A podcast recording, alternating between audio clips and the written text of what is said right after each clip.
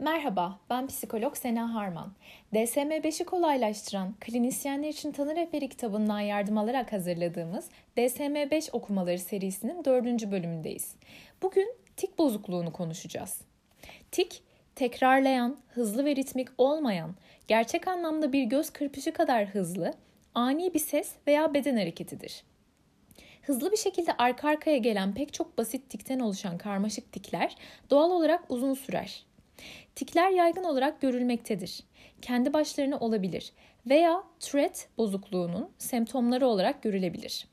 Tikler ara sıra olan seyirmelerden tekrarlayan motor ve ses patlamalara kadar sınıflara ayrılabilir veya sınıfta çığlıklı bir kaos yaratabilir.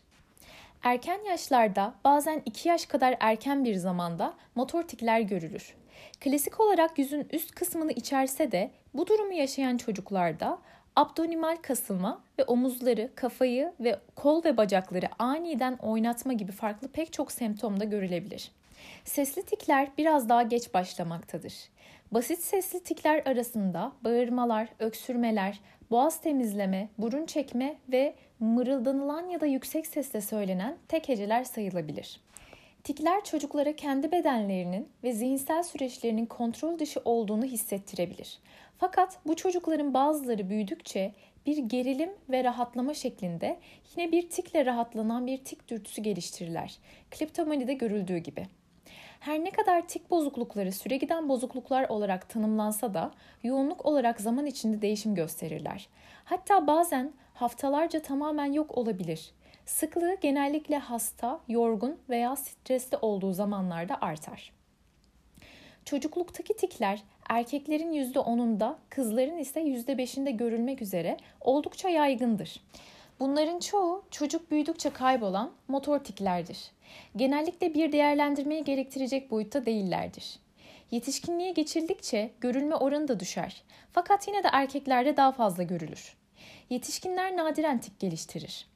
Ortaya çıktığında ise genellikle kokain veya diğer sokak maddelerinin kullanımının sonuçları olarak ortaya çıkar. Yetişkin hastaların tikleri aynı kalır ve tikler her ne kadar çocukluktaki tiklere göre daha hafif olsa da yoğunluk anlamında farklılaşır. Bir yetişkinde kötü bir prognoza katkıda bulunan pek çok faktör bulunmaktadır.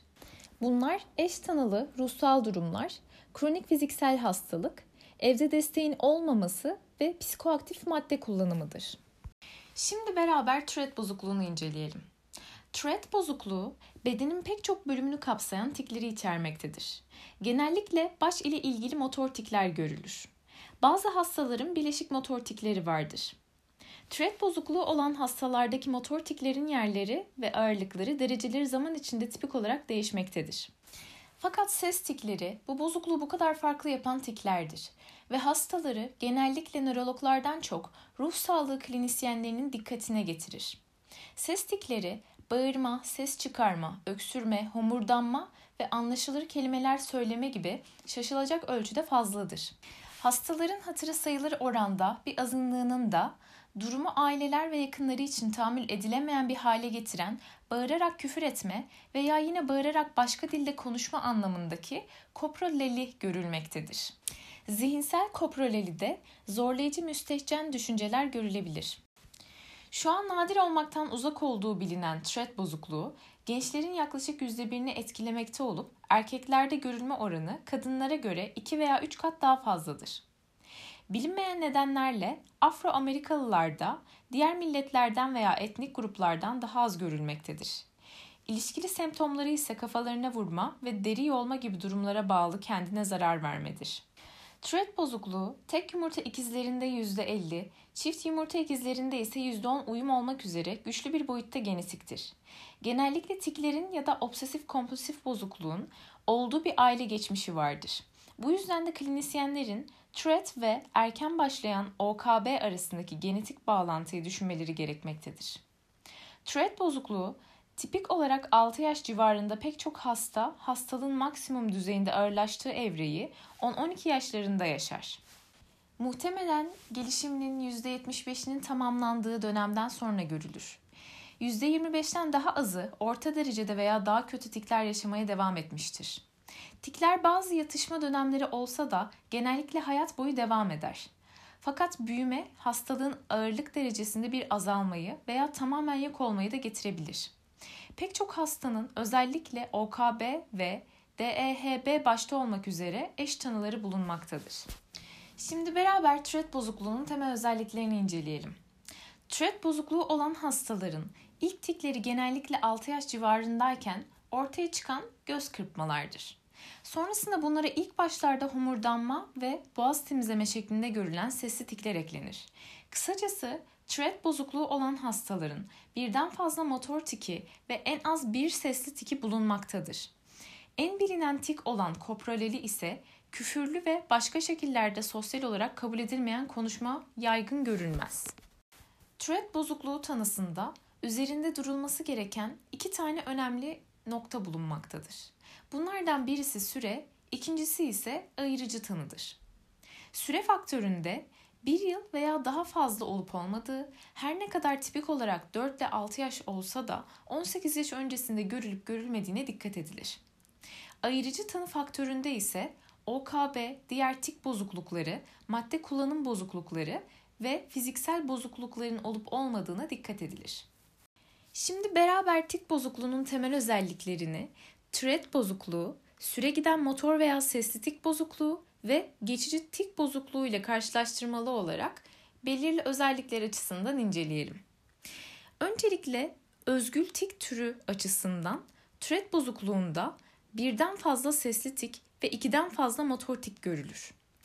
Süre giden motor veya sesli tik bozukluğunda ise özgül tik türü motor veya sesli tik olarak ikiye ayrılır. Yani ikisi aynı anda görülmez.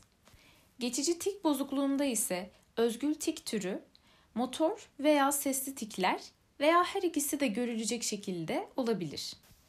Süre bakımından Tourette bozukluğunda ve süre giden motor veya sesli tik bozukluğunda bir yıldan daha uzun olmasına, geçici tik bozukluğunda ise bir yıldan daha az olmasına dikkat edilir.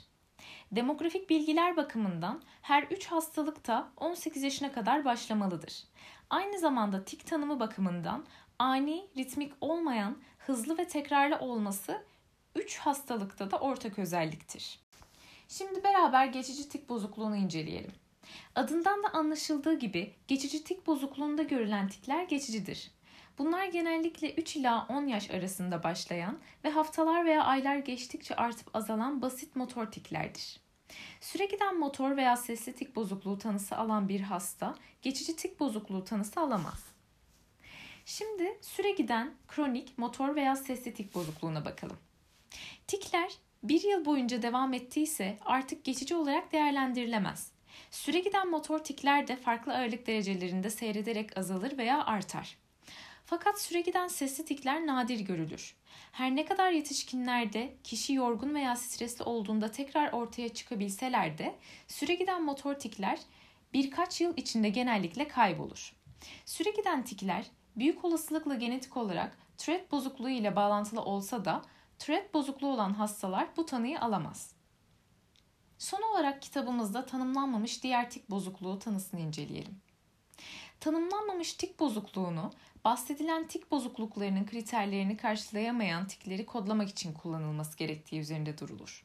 Ya da tanımlanmış diğer tik bozukluğunu kullanarak bir neden olarak belirtilmesi istenir. 18 yaşından önce başlayan tikler bu duruma örnek olarak gösterilebilir.